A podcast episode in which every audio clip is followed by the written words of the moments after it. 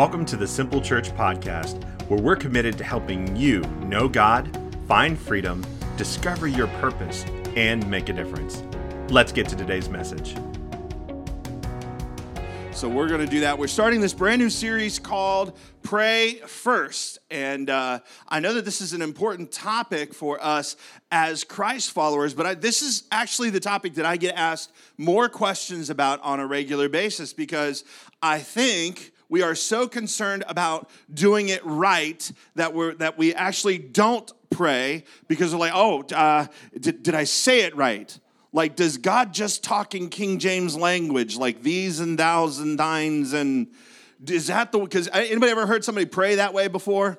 Right? And you're like, oh, is God like from the 1600s? And, and then if and then if it's not the, those words, like what is it? Like how do I address him? Oh, holy sky daddy, is is that the right way to do it? Come on, don't act like you don't have questions about prayer. And we worry did I do it long enough? Did I say the right things? Did I speak? Did I offend him? Am I supposed? Is like is there like uh, things I can say and things I can't say in prayer? Uh, the answer to that is uh, there's you can say anything God you want to. By the way, the Bible is full of people saying whatever was on their little minds to God. You know what I'm saying? Is a whole book called Psalm that's full of it. David just just unloading on God. Can God handle my anger and my emotions? You betcha. And so it's important that we talk about prayer. This is, this is like the, the lifeline that we have to God. Our primary way of getting to know Him is spending time with Him. Prayer is talking to God and having Him talk to us. And so that's what we're going to talk about in this series. We're going to go five weeks on this topic. We're going to explore what prayer is, we're going to talk about how you do it. We're going to talk a little bit about spiritual warfare, right? That'll be the, the fourth week in this series. And, and then we're going to talk about how to really enjoy it and get the most out of your time with God and your relationship with Him. And in addition to getting to know God through prayer, I need you to know that there's some beautiful things that God promises us, His people, if we are willing to pray. So I'm going to go to Second Chronicles. This is uh, chapter seven. This is not. Uh, this was not initially in my notes, so it's not going to be up on the screen. All the other verses will be. I promise you. This was a fail on my part. Okay, but it's still in your Bible. So if you're taking notes, it's Second Chronicles, chapter seven, verse 14. And the way this is set up, this is God speaking to his people, and he's just described in verse 13 an undesirable situation. There's famine, there's unrest in the land, and God says, on the heels of that, he says, then if my people, pause, who are his people? We are his people. That's right. Okay, just wanted to make sure you're on the page. Then, if my people who are called by my name, y'all know we're called by his name? That, that when we become, uh, we get into relationship with God through Christ, we get adopted into a spiritual family. It's like whatever our last name was, it ain't that no more. See, I was, many of you don't know this about me, but I was adopted as a young kid. I was born James Aaron Ferguson. Well, my name is James Aaron DeLong because I was adopted into a family, and my daddy gave me his name. Okay, that'll hit some of you a little later, I think, right? But but you get you get new DNA. You get put into a new family with new culture, with new values, with new rules. It's life-giving. He says, If my people who are called by my name will humble themselves and pray. Pause. Listen, I think this is the primary reason why we don't pray especially in this Western civilization here in America. We are a proud, proud people. And we've been taught since we were kids that we are supposed to learn how to do stuff on our own, that we are supposed to figure it out, that in our own strength, we are supposed to carry our own lives. We're supposed to figure out our marriages. We're supposed to figure out our relationships. We're supposed to figure out our parenting. And we're supposed to do all of that on our own strength. But the Bible says, and that's pride, by the way, that's pride that refuses to ask for help.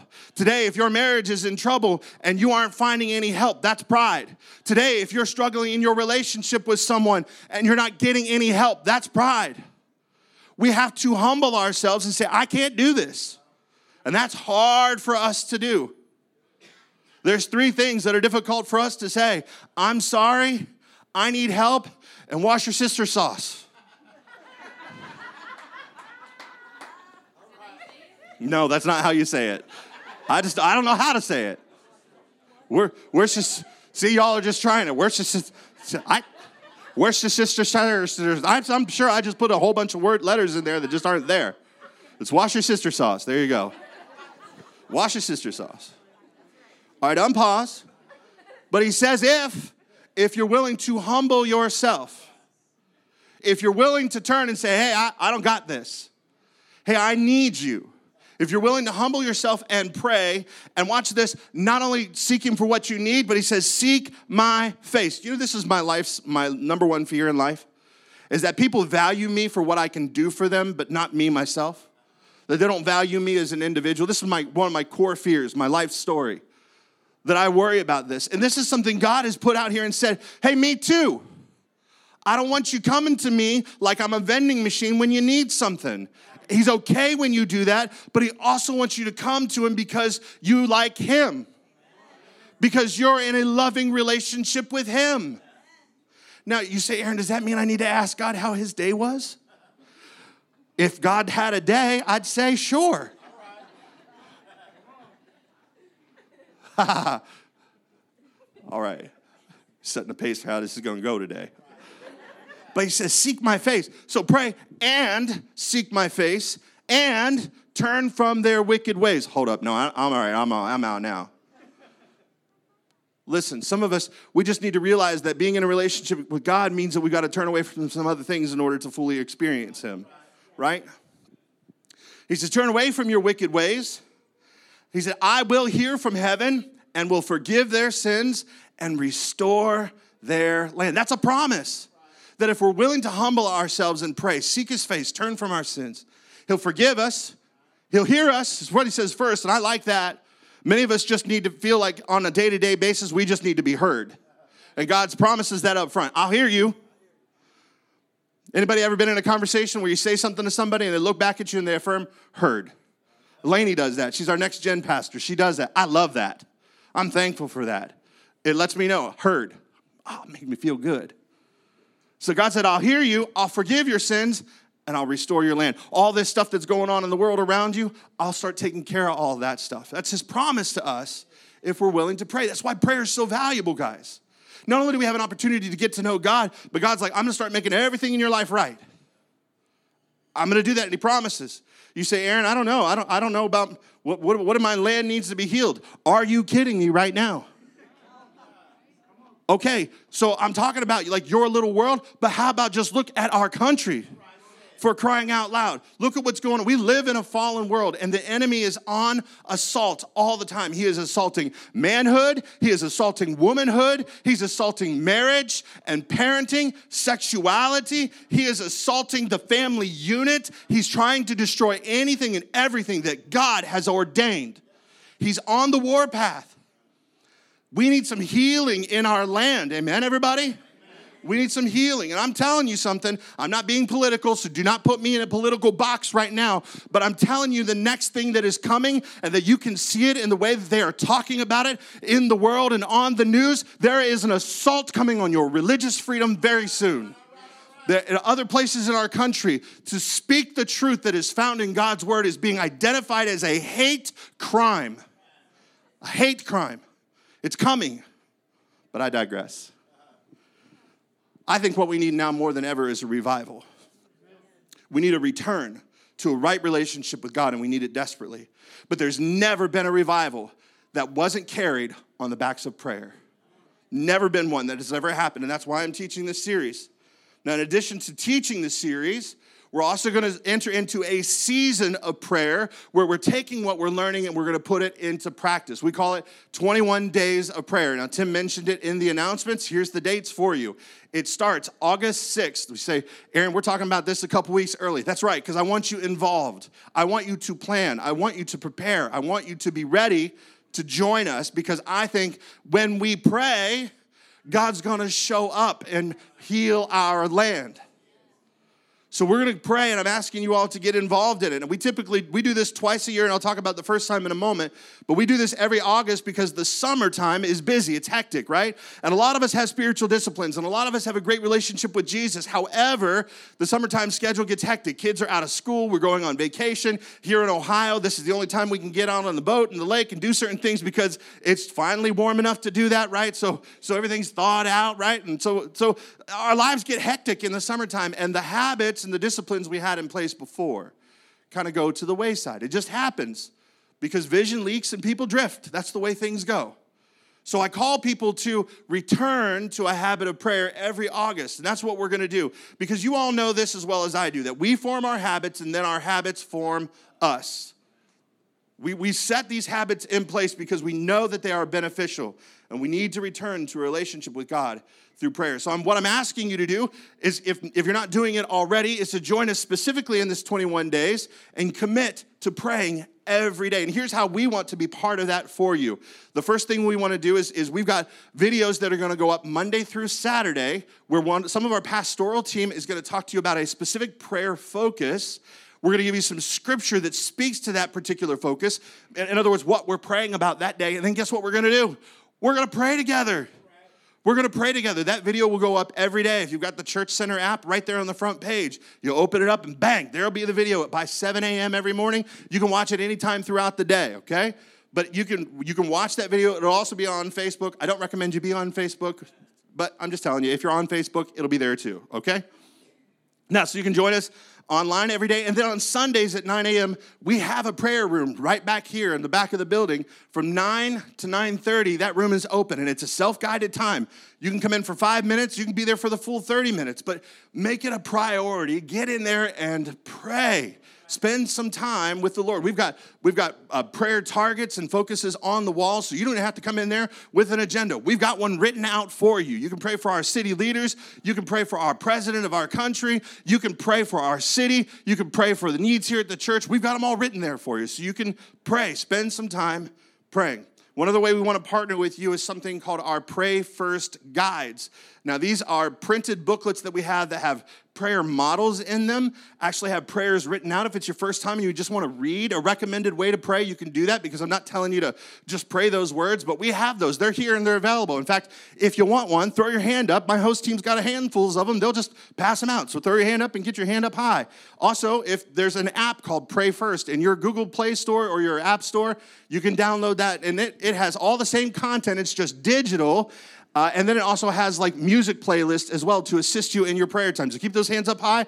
They will distribute those as quickly as possible. But but but my main goal, my main goal in this series, we want to resource you with all these things because we want you praying. I don't want to hear the excuses of, well, I don't know how. I've given you a resource. I've given you a resource. So be here for this entire series and then make sure you grab one of those Pray First guides and plan to join us. You can start praying immediately, but specifically in these 21 days. We do 21 days, by the way, because it takes 21 days to form a habit, and I want that habit in your life. So here we go. Let's get into our content today. That's, that's what I'm inviting you to in this series and in this season. But today, my main goal and throughout this series is to teach you one idea, one concept that I hope will become uh, a, a motto, a mantra for you, whatever you want to call it, and is simply this that prayer should be our first response, not our last resort. Prayer should be our first response, not our last resort. It means that whatever it is you are facing in life, you should pray first. That you should absolutely pray first. That before you go to work, you should pray first before you send your kids off to that danger box called a school, you should pray first. Oh, come on now. Somebody should, I should have been hearing some, some better amens than that. How about before you send that email or before you type out that text, you ought to pray first. Yeah, that's right. Before you ask that girl out because she might be cray, so you need to pray. And all the men said, Yeah. I'm just trying to help somebody today. I'm just trying to help you. Before you get that cat, you ought to pray, and the Lord will tell you to get a dog instead. Before that big meeting, you got to pray. Before you make that financial investment, pray. Before you make your plans for the year, including your vacations, pray. We ought to pray. The problem is, is that most of us make decisions for our lives and we make a mess of things, and then we invite God in to clean up on aisle six. You don't know what I'm saying? We do all we can do first, and then we invite God's plan, His provision, and His purpose into it. This is backwards. It's absolutely backwards. The first thing you've got to know about prayer isn't really about prayer. It's really about who God is and what He's asking for uh, from us. In fact, it's about understanding that by God's very nature, He has this thing called a priority of first. And it's why we as a church need to pray first. There's something powerful about first things, isn't there? We all understand this. We like to be the first one to get the new piece of technology or to have seen the new television show or to heard the new song. We like coming and sharing it with somebody like, dude, did you hear this? And you're like, yeah, I heard it months ago. He's actually my buddy and he texted it to me before it ever got published on Spotify, so I'd, I done been knowing, right? Like we like to be first because there's some honor that comes along with being the first, isn't there? And God says, that's something I need. So if we go to the first book of your Bible and go to the first page of that book and we go to the first sentence, you're going to see a first. It says this in Genesis 1 1. In the beginning, everybody say it with me God. Yeah, there's a first. Like before there was a world, before there was time, before there was anything here, the earth was without form and void. It was just empty. But before all the stuff it was God. He was first.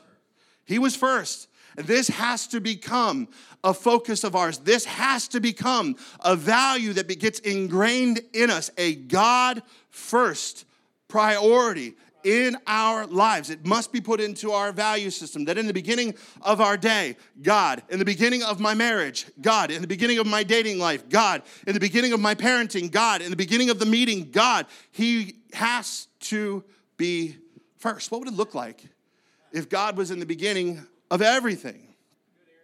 For most of us, God is part of our lives, but He's not the center of everything. And God, by His very nature, demands to be at the center of everything. Kind of like the sun is at the center of our solar system. It's the biggest thing, and everything revolves around it. Or maybe like in your living room. What is everything in your living room pointed at? The television, right? So that every seat in the house is a good seat, and you can clearly see the TV to know what's going on. Let me tell you something God wants to be the TV in your living room today. He wants to be the center, and He wants everything in your life to be pointed at Him. This is who God is. This is what He wants from us. He wants to be like that in your life where everything's pointed at Him. He's the priority and He's the most important thing in your life. He doesn't mind that you have other things that you care about. He doesn't mind that there are activities in your life. He doesn't mind. He doesn't mind that there's a long list of things. He just doesn't want to be anywhere other than that first spot on the list. He doesn't mind it. In fact, by God's nature, he refuses to be anything but first, the priority. And I think if you'll learn this and you'll come to value this and put it into practice in your relationship with him, it will change your life immensely. We see this principle all throughout Scripture, starting at the beginning of the Bible in one of the very first stories, and it's about two guys named Cain and Abel. These were sons of Adam and Eve. And it says in Genesis chapter 4, verse 2, it says, Now Abel kept flocks and Cain worked the soil. So Abel is a shepherd and Cain is a farmer. It says, In the course of time. Now note that. It doesn't say that at harvest time. It doesn't say when he plucked his first apple off the tree. It means that he harvested, held on to stuff, divvied it out, fed the animals, fed the family, and that at some point in time, when he realized how much he was going to have left over, Cain brought some of the fruits of the soil as an offering to the Lord in the course of time. But Abel, watch this, brought fat portions from some of the firstborn of the flock. In other words, Abel didn't wait to see if he was going to have hundreds of baby lambs. He brought a firstborn. He said, God, I'm gonna, honor you first. I'm going to give it to you first. And watch this. It says, The Lord looked with favor on Abel and his offering, but on Cain and his offering, he did not look with favor. Let me tell you something. If you want God to look with favor on your life, which tell, let me tell you something, that's what you want. A moment of favor is worth years of work. You want God's favor on your life. But he requires us to embrace this principle to get the best of who he is and his favor in this way. You say, Aaron, does, does this mean that if God's not first in my life, I can't go to heaven? No, I'm telling you, you'll go to heaven. I think you can have a relationship with God. You're just not going to have the best of God. You're not going to have the best relationship and all that He has for you. I'm your pastor. By the way, if you don't have one, I'm it. Hi. And, uh, and I want that for you. I want you to have God's best in your life. I want you to experience everything that Jesus paid for you to have. That's the truth. I want it for you, and I'm encouraging you to go all in. So today I'm going to give you three principles around this subject and four very practical things that you can do. And, and, and I'm just going to invite you into them, all right? So here's the first one. Here's the first of those three principles. And I've already said it, but you need to write it down. God must be first. This is not a suggestion. I'm not telling you, you know, if you'd like to, this is something you should try. I'm in no way going to be timid about it. God must be first. He must be. He refuses to just be in your life, He requires that He be the priority relationship. But some of us, God doesn't come first. For some of us, our careers come first. Some of us, money comes first. Some of us, family comes first. And that sounds really good, doesn't it? People get tattoos, family first. I've got one on my arm. This is in Hebrew, it's mishpacha, but it means family. I value my family, but not first. Sounds good, but that's not right. We, we value our stuff first. We've got hobbies. We've got boats. We've got things we like to do, sports activity, kickball. We've got a team called the Buckeyes that we love a lot. Some of you will scream louder for them on game day than you will on a Sunday morning for a Lord that saved your life. And them boys on the field never did anything for you. Some of us prioritize those people more than we do our relationship with God. So God's there with you, but He's just not first in your life. And God doesn't tolerate that. And here's why because God put you first. He put you first. In fact, Exodus chapter 20, this is again in the Old Testament. I'm showing it to you here because it's all throughout Scripture. But here's God putting us first. This is Exodus chapter 20, verse 1. And it says, And God spoke all these words I am the Lord your God who brought you out of Egypt, out of the land of slavery. Pause. This is a type and shadow. So this actually happened. God delivered the Israelites who were enslaved for 400 years.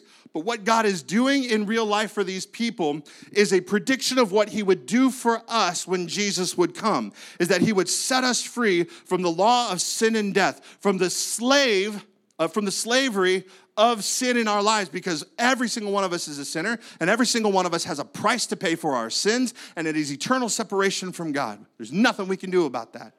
But God made a way, just like He did for the Israelites, to deliver us from the law of sin and death. And He gave us Jesus. In fact, in John 3:16, it says that God gave His only Son. That means it was His firstborn. Yeah, that's right. He went first. And it says, the Bible says in, in the rest of that verse that whoever would believe in him would not perish, but would have everlasting life. God went first. He did it first for the Israelites. And as a result, what he says to them is, hey, listen, I did this for you. And because I did this for you, I get to say the following You shall have no other gods before me. That's not a suggestion. You shall have no other gods before me. He put us first by giving us his first and his best for us in Jesus. And then he said, I must be first to you. And this is the covenant relationship he's made with us. There's no other choice here. He doesn't care if you have other loves. You just can't love those things more than him. Jesus actually reinforced this, and this is a controversial verse. But in Luke chapter 14, verse 26, Jesus said, If you want to be my disciples, you want to follow me, you want to hang with me, you want all that I've got, you must Not a suggestion.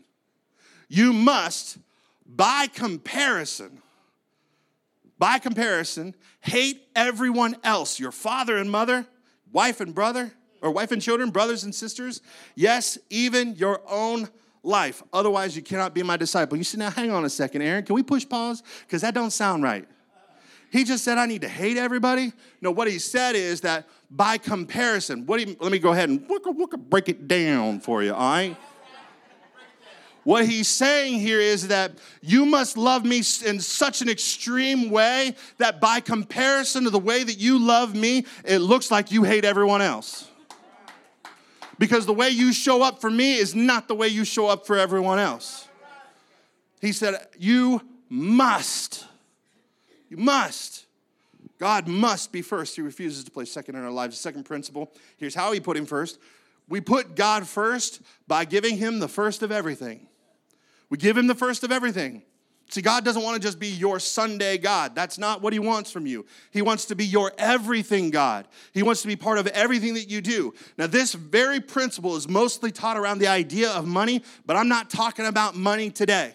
That's not what I'm talking about. Tithing isn't a money principle. You say, hang on a second, Aaron. I'm pretty sure that tithing is giving 10% of my income and giving it to the Lord. Yes, you know the most important part of tithing? It's that you do it first.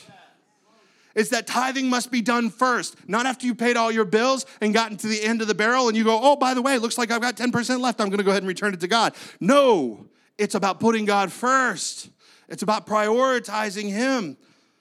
Whew first. Leviticus 27 says, A tithe of everything from the land, everything, whether grain from the soil or fruit from the trees, belongs to the Lord. It is holy to the Lord. It belongs to Him. He claims ownership of it and says it's set apart for me, for my uses. That's what holy means. God wants to be the first of everything. He wants the first of your day, He wants the first of your thoughts, the first of your words. He wants that. Proverbs 3 9 says, Honor God because that's what, by the way, giving first does. Giving first, the first one carries honor. It says, honor God with everything you own. Give him the first and the best. He don't want your leftovers. He wants your best. And he wants it first. God must be first. We put him first by giving him the first of everything. And the final principle shows how you benefit from this because the first has the power to bless the rest. The first has the power to bless the rest. Proverbs 3 9 says, Honor the Lord with your wealth, with the first fruits of all your crops. Then your barns will be filled to overflowing, your vats will brim over with new wine. See, if you'll honor him first, this is an if then statement, then he will bless you with abundance. Years ago, and I tell this story a lot, I love this story, especially around this idea of pri- the priority of first. Years ago, I took my kids to get some ice cream. Tyler and Trent, my sons, they're twin boys, they're, they're they're, they're not kids anymore, they're grown men, but, uh, uh, um, but we went to Dairy Queen. And, uh, and Tyler's a steady Eddie, man. He gets, a, he gets a cookies and cream blizzard. Anybody like some cookies and cream? That's some solid stuff right there. But Trent, Trent's my, Trent's my wild card he wants to try all the new stuff. And there was there was uh, some Jurassic Park movie that just came out, and they had some kind of Jurassic Blizzard. I don't even know, but all I know is it had a bunch of stuff in it that made one pause and go, "Huh." And he said, That, that one, Dad, that's the one I want.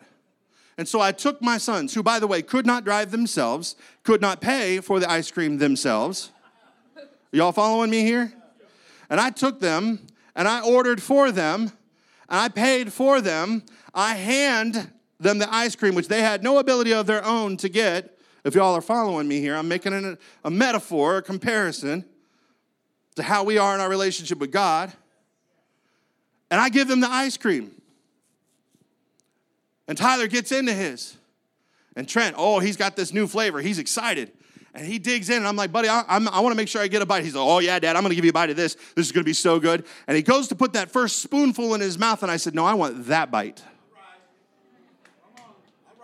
And it was in that moment that the Lord spoke to my heart and said, and this is what I long for from you. That this is not only what tithing about, is about, but this is what I'm all about. And I watched my son as his heart was challenged in this moment. His face went from all screwed up to, because he was about to enjoy some ice cream. And he looked at it and he goes, Okay, dad. And he went and he gave me that first bite. It was honor that he gave me. You know what? I'll buy that boy ice cream any day that he wants. You know why? Because he honored me. And when he honored me, what my heart wanted to do was bless him abundantly. And I'm a wicked guy full of sin in my heart. How much more will our Heavenly Father bless us when we honor Him first? First. Jesus, again, reinforces this idea. He says in Matthew 6, but seek first His kingdom. First. So seek out God's way of doing stuff. Seek out the life He has for you, and His righteousness is what it means. And all these things will be given to you as well. First, guys, you want to be blessed. You want to experience all God has for you. You want His favor on your life. And I'm telling you, you want that. Make Him first. Make Him first. And so today, what I'm going to do, I, I got a big ask today. And some of you that only have paying attention said, What did he just say? I have a big ask, ask today. I saw people's necks snap. What? That was hilarious. I knew it. I told my wife, I said, I've got to really enunciate today, but I got you. I got a big ask today. And, and, I, am just going to put it out there. And I want to be very clear these things that I'm going to ask you to do are not things you need to do to get to heaven. These are not things you need to do to have a relationship with God. These are things you need to do if you want to have the best relationship with God, the right kind of relationship with God. You'd still go to heaven, but you're not, just not going to have all God's got for you. So, so since I, I want that for you, I'm going to go ahead and ask, ask these things. So, so here's the things that, that I'm going to ask you to do, and just know that, that your church leadership does these. We as a church do these things too. And, I, and I'm going to lay it out for you within the context of, of how we honor God with our year how we honor God with our month, how we honor Him with our week, and how we honor Him with our day. Those are the four asks. And so I'm going to break it down. And the first one is to give God the first of my year with prayer and fasting. And you say, Aaron, it's not the beginning of the year. This feels like we should be talking about this at the beginning of the year. We do do this at the beginning of the year every year. But I'm telling you, as a church, we've already done this this year. And what I'm getting ready to talk about, you can be part of in January. I just need you to know that we do this, all right? We give God the first part of our year. And I'm not going to spend a lot of time on it right now, but I just want you to know that we give God the first part of our year through prioritizing a 21 days of prayer and fasting in January. We do that every year. Now, in, in the summertime and in August, we do prayer and feasting. Can I get a better amen than that? We do prayer and feasting. That's what we're getting ready to get into. But in January, we fast. We push back our plates. We deny ourselves some things so we can turn down the volume of our flesh and turn up the volume of the spirit. Hello? So that's what we do in January. And, and Jesus did this too. He prioritized prayer and he prioritized fasting long before he ever got into a ministry space. Long before he healed anyone or raised anyone from the dead, the first thing Jesus did was he got baptized, which, by the way, some of y'all need to do. If you're following Jesus and you haven't done that yet, let's have a conversation about why you're hesitant to do it because it's the first thing he asks you to do. And if he's Lord of your life, it's time to get to step to do what he's asking you to do. I'm just being bold today because I love you. But he, he said that Jesus prioritized prayer. The Bible says this about him in Acts 10, verse 38 because of his priorities. See, once he got baptized, the Spirit led him out into the wilderness for a 40 day fast where he was tempted by the devil three times. And it says this as a result in Acts 10 38 God anointed Jesus of Nazareth. That means he put extra power on him. He put extra power on him to accomplish things he couldn't do on his own. Jesus was fully man and fully God, and yet he prioritized prayer because he knew that anointing would come through that prayer. And it says, God anointed Jesus of Nazareth with the Holy Spirit and power, and how he went around doing good and healing all who were under the power of the devil because God was with him. God was with him. I want God with me, and I want God with you. We need him because we can't do what we're called to do without him. In fact, that's been my prayer since the beginning of this church. I said, God, I need you to do something here that when people look at it and see what is going on here, they say, only God could have done that because Aaron's a bonehead. it's true, though. I am not good enough, I'm not smart enough. My team, they are super talented and intelligent people. We together are not smart enough. We need God's anointing, we need His power in order to do what we do. And I prayed, God, I don't want anybody pointing at us. I want everybody pointing at you. 10 years ago, we started in a funeral home. Now we in an Aldi. Come on, somebody. From death to life at a lowered cost. You know what I'm saying?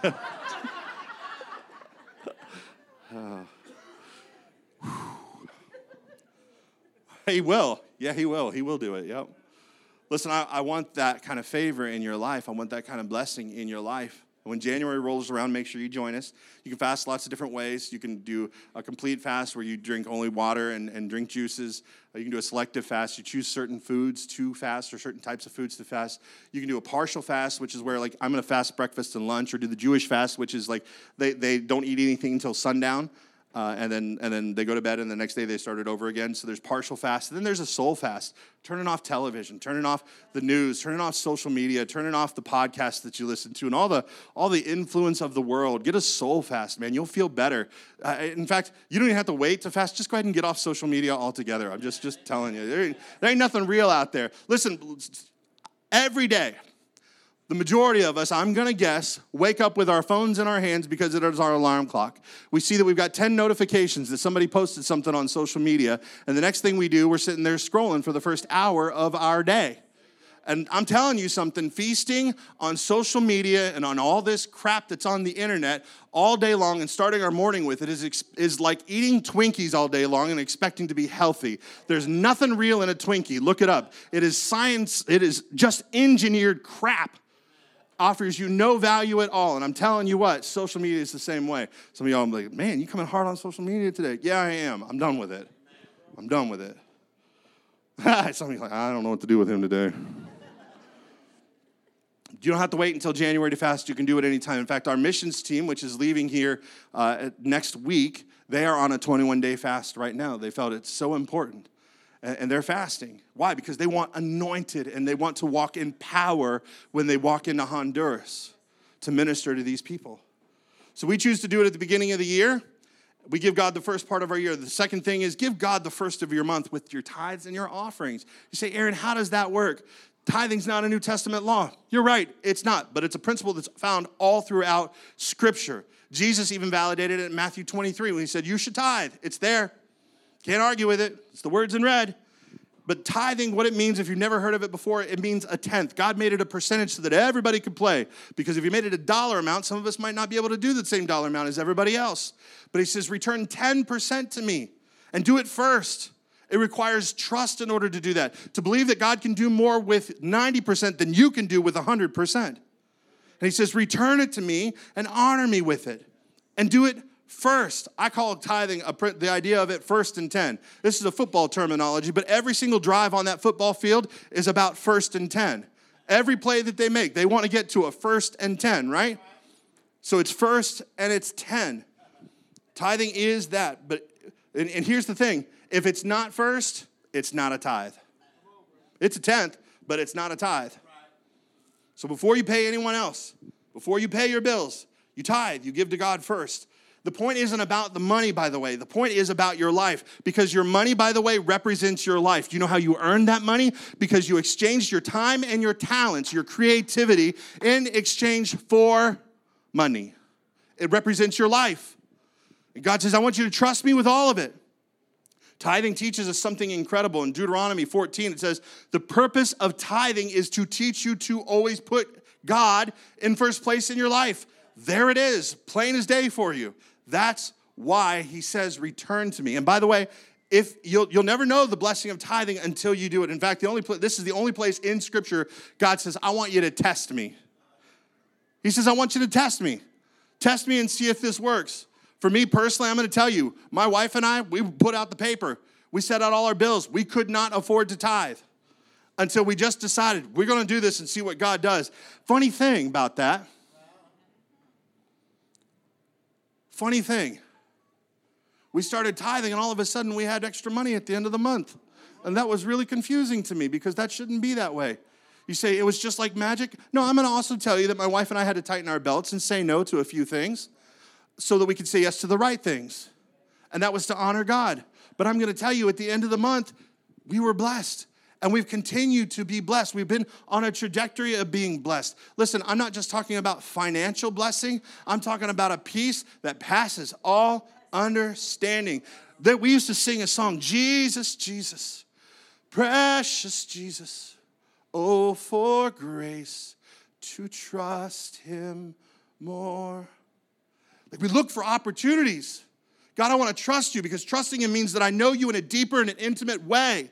You looking for one? There's one. We want to trust Him. You'll never be able to tithe until you just do it, until you choose to do it.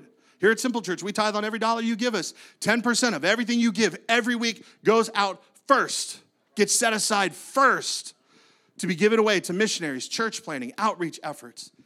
We do it we plan to do it and we execute weekly. Why? Because we believe in this principle. We believe what God said in Malachi 3, verse 10 bring the whole tithe into the storehouse. That's God's house, by the way, that there may be food in my house. And test me in this, says the Lord Almighty. See if I'll not throw open the floodgates of heaven and pour out so much blessing that there will not be room enough to store it. That means you're going to have to be a blessing to other people because that's what God does. He blesses you so that you can bless others. Is the people just get close to you and bump into you. They just want to rub up against some of that blessing you got. Mm-hmm. He said, I'll prevent pests from devouring your crops, and the vines in your fields will not drop their fruit before it's right, says the Lord Almighty. Listen, I have laid hands on a vehicle and said, Lord, you promised me that my stuff ain't gonna wear out. And my car kept running. I'm gonna tell you the day that I gave it away to someone else, it broke down. I was like, well, maybe you should be a tither. you say, that's not real. Yes, it is. I don't know if that was the causality of it. I'm just saying that's what I chose to believe in that moment. I was like, Lord kept this thing going. Passed it off to someone else. It was dead within two weeks. I was like, dang, all right. I was glad I blessed somebody with it, not sold it. You know what I'm saying? says, then, watch this, then all the nations will call you blessed, for yours will be a delightful land. You want a life that everyone will look at and scratch their heads and go, How in the world did you get so blessed? I want that for you. I want your whole life blessed. So test God and see what He'll do. Give Him first and 10. Tithe. You'll never know until you try it. Here's the third thing I'm going to ask you to do give God the first of my week with consistent church attendance. Boo, and you're going to love this next one. And a true Sabbath. A true Sabbath. Now, I'm going to talk in a few weeks. I got a whole message called Take a Day Off that I'm going to talk about the importance of a Sabbath, and I'm going to break it down and help you understand your need for rest. But a Sabbath ultimately is a 24 hour period that we choose to celebrate God and all that He has done, believing once again that God will do more in six days than you can do in seven by trusting Him and choosing to rest. The Sabbath is so important, He put it in the Ten Commandments. Remember the Sabbath day and keep it holy. What is the Sabbath? Well, God gave us the pattern. In the beginning, in Genesis, when He created the world, He did it in six days, and on the seventh day, it says, God rested. He rested. He set a pattern for us. We have seven days in a week.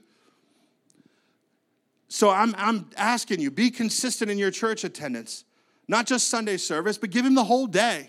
Give God the whole day. Trust him. No, no work related stuff this day. Some of you, you don't even realize you're working all the time. It's so easy through, through laptops. We bring our work home, and now we've got these little rectangles in our pockets called a smartphone, and it's just made us dumber because we continue to work all the time, answering emails and text messages, managing groups and communities and different things. God's like, chill out, take a break. For me on my Sabbath, my Sabbath is on Thursday because Sundays I'm here working, y'all. but my Sabbath is on Thursdays. And you know what I don't do on my Sabbath? I don't do chores. That means that the rest of my week I have to plan accordingly because if I need something on my, on my Sabbath day, I'm not going to do laundry. I'm not paying bills. I'm not answering emails. I'm not responding to requests for counseling. I'm resting because I'm trusting God will manage whatever is going on in the world that day. Trusting. Now, I'm not perfect. I, I try my, heart, my hardest to fully rest if you see me on a Sabbath and, I'm spending time with you on my Sabbath, it's because you are a person that doesn't drain me. You are a person that restores me and adds value to my life. That's who I choose to be with. I eat good meals, I take naps. Come on, somebody. Get into your Bible. In Matthew, Jesus slept. Good Lord, he took a nap in the bottom of a boat. Whoo! In the middle of a storm. Some of y'all just need to sleep in the middle of your storm. That's what you need most. You don't need to pray another prayer. Jesus is already with you. You just need to take a nap. Try it. Stop loading up on so much daggone caffeine and get yourself in a position to take a nap. It might be 30 minutes, it might be four hours, but bless the Lord. Oh, my soul. Come on, somebody. All that's within me. Bless his holy name. That's it, my friend. Eat a good meal. Enjoy time with family and with your spouse. Sabbath is supposed to be a weekly festival. It's a party to celebrate all that God's done for you.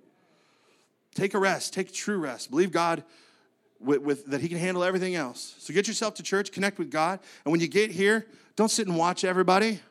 Worship, throw your hands up, sing, praise Him, clap. Tell Him how good He is. Worship the Lord, celebrate all He's done, and spend the rest of your day and restful, restorative things. Amen, everybody? Jesus did that too. Luke 4 16 says, On his Sabbath, he went to Nazareth, where, where he'd been brought up.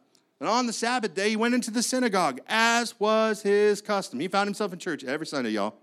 Well, their Sabbath was Saturday, but ours is on Sunday. It was his weekly habit to go to the house of the Lord.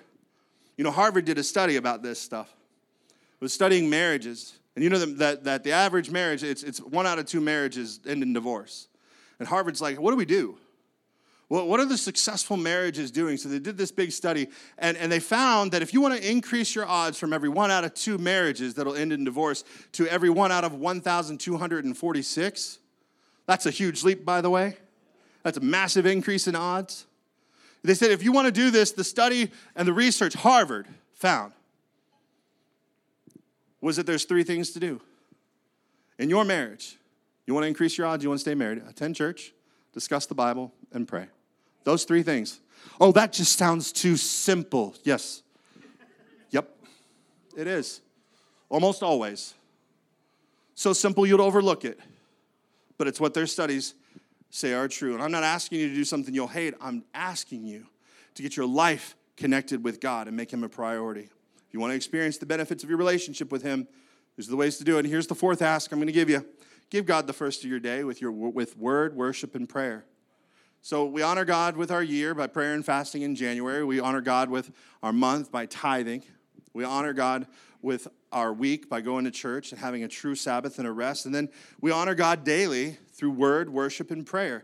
Jesus did this. It says in Mark 1 35, very early in the morning while it was still dark, Jesus got up, left the house, and went off to a solitary place where he prayed. David, the man who was after God's own heart, did this in Psalm 5.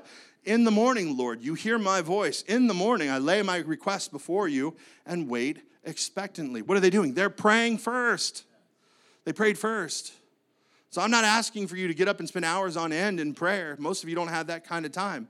Most of you, the speed at which your life moves, it just would not permit that. But what I am asking is for you to make prayer a priority. I'm asking you to give Him some time and to do it first.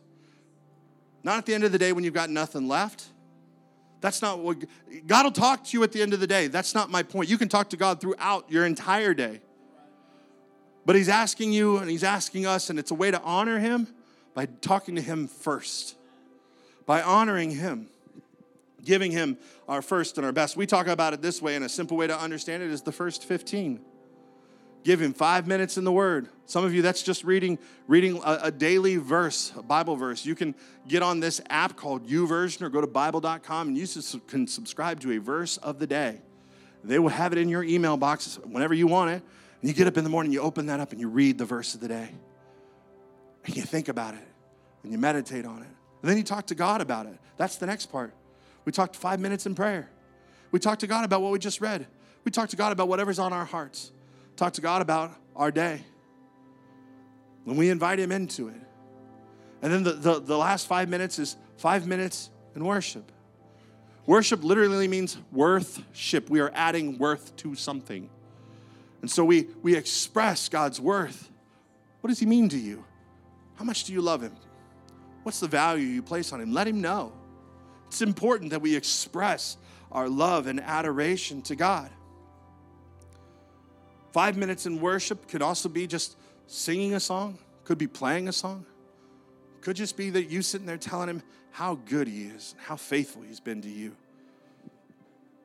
Worship. It's five minutes in the Word, five minutes in worship, five minutes in prayer.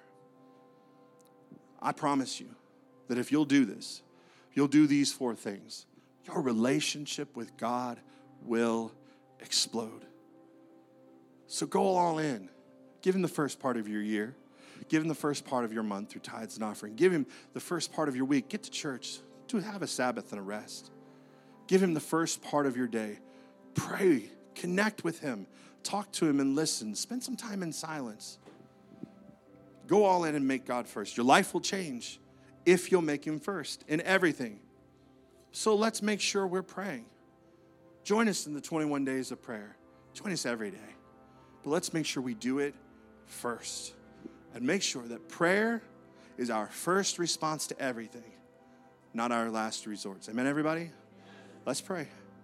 Well, God, I've left it all out on the field. I have done my best and I've given this ask and I've invited them in.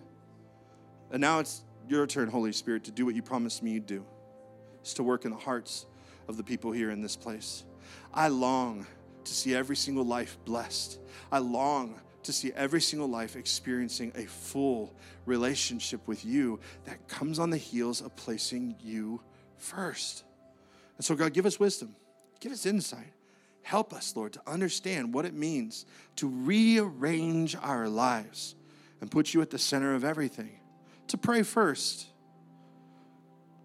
So, Lord, help us to do that. Some of us, there's some work to do. There's some things that are going to challenge us. There's, there's some stuff in our lives, some relationships with other people, some relationships with ourselves, relationships with our past, even our relationships with the things that we love in this life, our pets, our, our hobbies. It's all, all going to have to be laid on an altar. Say, Lord, what do you want? Where does this fit? Help us do this, Lord. As we continue in this moment of prayer with every head bowed and every eye closed, there are some of you in this space today, you recognize your need for a relationship with God. And that He's not been first, you've been first. What you want, your way of doing things, has been the priority. And today you recognize, I, I need a relationship with God. And if you're ready to have that relationship, you can have it. God knows what you did last night. He's not mad at you, He loves you. If He had a refrigerator, your picture would be on it. He loves you that much. And today I'm here to tell you, He's not angry at you. He's ready for you. This whole service is put together for you. We exist so the people like you who are far from God can know Him. so this is your time. This is your moment. Christians, you should be praying for the person sitting next to you. You don't know what they're going through, you don't know what they need right now. But I'm going to pray a prayer in a moment. If you want to be counted on that prayer, set, set yourself right in a right relationship with God through what Jesus did.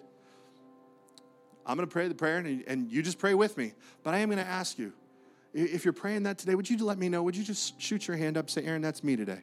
Go ahead and do that now. Yeah, thank you. I'm proud of you. Thank you. I'm proud of you. Thank you. Thank you. Thank you. There's hands all over this room. Thank you. You can put your hands down. I'm proud of each and every single one of you. Guys, people are making decisions today.